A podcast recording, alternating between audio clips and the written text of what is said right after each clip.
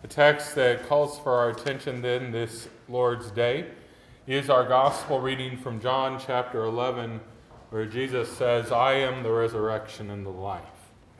Grace, mercy, and peace to you from God our Father and from our Lord and Savior, Jesus Christ. Amen. It has been noted that much of our world is day by day being synthesized into one giant culture. This is happening through the sharing of information, the sharing of imagery, and the sharing of people. But there still is diversity in parts of our world, and in some areas of life you see it more than others. Perhaps one of the most culturally diverse things left in our world is how particular peoples deal with death. In our gospel reading for today, we get a little insight into how the people of Jesus' day dealt with death. For Lazarus has died, and we see that when he died, the people gathered, they wept, and they wailed. It seems that everybody got involved in the mourning and the grieving. And in many cultures, this is still how it works. Mourning can last for weeks, and it's taken so seriously that people are employed as professional mourners throughout the duration of the event. Grief and mourning are given much time and pomp in these cultures. Death and grieving are simply the expected companions of one another. We might say that in modern American culture, it's almost the opposite that is true. We almost try to ignore the reality of death altogether. We talk about celebrations of life rather than talking about Christian burial. Many people now suggest that when they go, someone should throw a party in honor of them rather than holding a funeral. And while there's nothing wrong inherently with cremation, I wonder if sometimes part of its growing acceptance and popularity is based on the fact that as Americans, we don't like to stare death right in the face. I mean, even when we do have the body of a loved one in front of us, we dress them up and make that body look so perfect that we often talk about how good the person looks in the casket. Many in American culture will not even visit a dying person, let alone look at a dead one. Many Christians also add to this part of our culture. They somehow think that to mourn openly is somehow to deny our faith in God. We're sometimes almost embarrassed by those in our family that can't hold it together at the time of awake. We often try to force people to heal before they've even began to mourn. Oh, we have a whole bag of little phrases we use to try to get people over their grief as quickly as we can. But today, rather than simply relying on our whims or even the traditions of our culture, today we would do well to watch how Jesus deals with death and then seek to model our ways after His. After all, He is the one who was there when life was created in the beginning. He is the one who warned of death to come, and He is the resurrection. If anyone should inform how we deal with death, it should be Him. Indeed, there is much that could be said about all the verses of our text for today. But we will focus in on what happens when Jesus arrives there where Lazarus has been buried. He gets to that place where all the mourning is going on. He gets there for his friend Lazarus's burial. Well, actually, he gets there a little late. Lazarus had been buried four days ago. But after being greeted and questioned by Martha and then Mary, Jesus asks to see where it is that his friend Lazarus' body has been placed. And when he gets to that place, he weeps. And this is important. For if anyone knows how sure and certain the hope that God gives us in the face of death is, it's Jesus. And yet he mourns. He mourns the loss of his good friend Lazarus. Yes, the perfect human, the one free of sin, Jesus Christ, mourns when death takes a loved one. And so ought we. But let us not forget that Jesus is not simply mourning as a man, he is mourning as God as well, for he is God. He is the author of life. And in that way, every death that occurs upon the earth is, in fact, a reminder to him of the tragedy that occurred in Eden. It is proof that the wages of sin is death. God does not view death in the end as neutral or as good. It's not what He planned for His people in the beginning, and it's not what He's promised to give them in the end.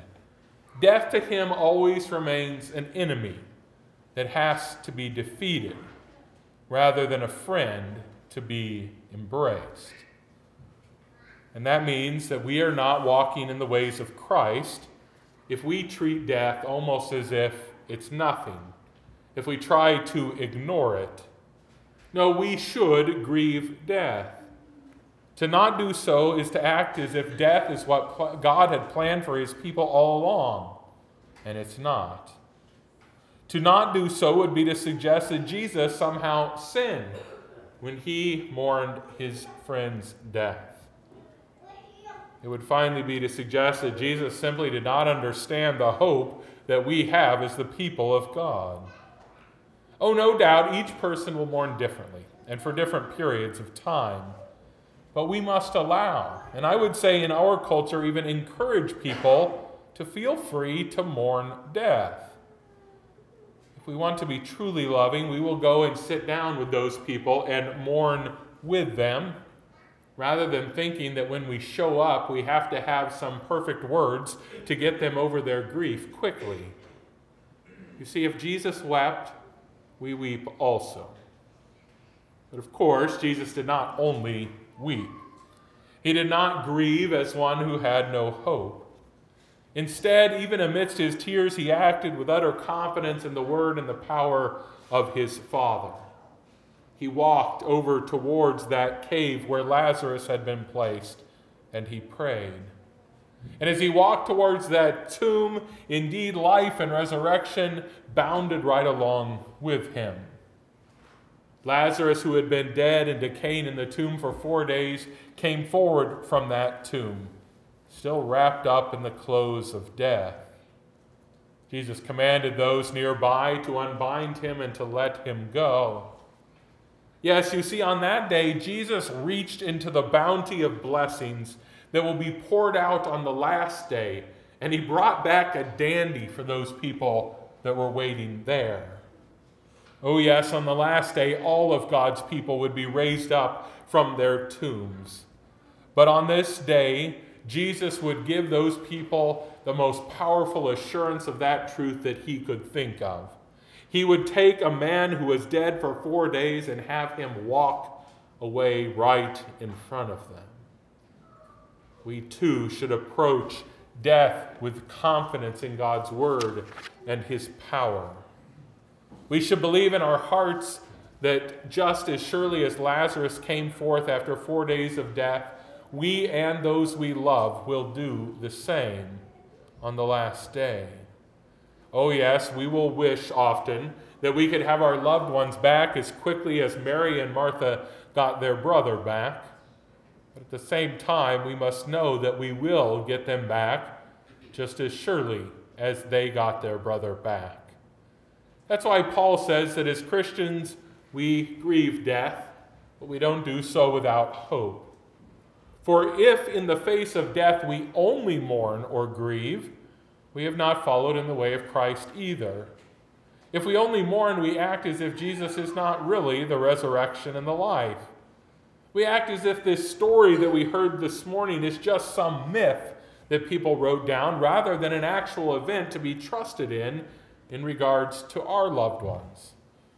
We act as if Jesus' death and resurrection did not really conquer the oldest foe, death itself. In regards to how we deal with death, I think most of us, whether it be talking about cultures or individuals, go to one extreme or the other. It's easy, after all, to act as if death has not really brought much loss, that it doesn't sting. We can try to ignore it in our rituals and our demeanor and in our words. But that's not what Jesus did. He acknowledged death and its sting with tears. On the other hand, it's easy to just go on mourning without ceasing, without ever trying to stop for a moment. We can almost give no credence to the resurrection of the body. We can believe that our tears will never stop flowing, that our loved ones will never be raised up, that our loss is all that there is to know. But that is not what Jesus did. No, he lived in full confidence of God's word and his power. He knew that death would not have the final word in regards to the people of God. He knew that he could bring life to every dry bone, just like Ezekiel had seen in that vision many years before. You see, to simply ignore the reality of death is sin. To ignore the reality of resurrection is sin. To not mourn is sin. To only mourn is sin. To have no hope is sin. To act as if hope alone can remove all the sting of death is sin as well. For all of these things that we often do, we must repent. We must admit that when we do these things, we are not dealing with death in the way that Jesus did. We are not acknowledging that death is the enemy, or we are not acknowledging that Jesus is the great conqueror of death. Jesus not only showed us how to deal with death in the case of showing up at his friend Lazarus' tomb, he showed us even more powerfully during the week of his passion, which we will start to celebrate next week. You see, Jesus never played down death in that situation. In fact, we're told that he dreaded it so much that he sweat blood as he knelt down to pray. He wailed from the cross itself. He recognized the loss that it would bring as he leaned down and told his beloved disciple that he would now have to care for his mother. But he humbled himself to the point of death, even death on a cross, because he went there with the assurance of the Father that his death and resurrection was the only thing that could make possible the end of death itself it was the only thing possible that could, or the only thing that could make possible the offer of life everlasting to every person. As Jesus entered the grave, knowing that it would not be his final resting place, he did so trusting that the Father would raise him up just as he had raised up Lazarus years before. Yes, we learn how to deal with death by watching Jesus in Bethany we learn how to deal with death by watching Jesus during Holy Week. And we learn how to deal with death by listening to Jesus today, by listening to his word and by eating his body and blood together in the supper. We learn that death is not good, but that the good one, the resurrection and the life, has conquered death. We learn that mourning is appropriate, but that trust in God is essential when death appears.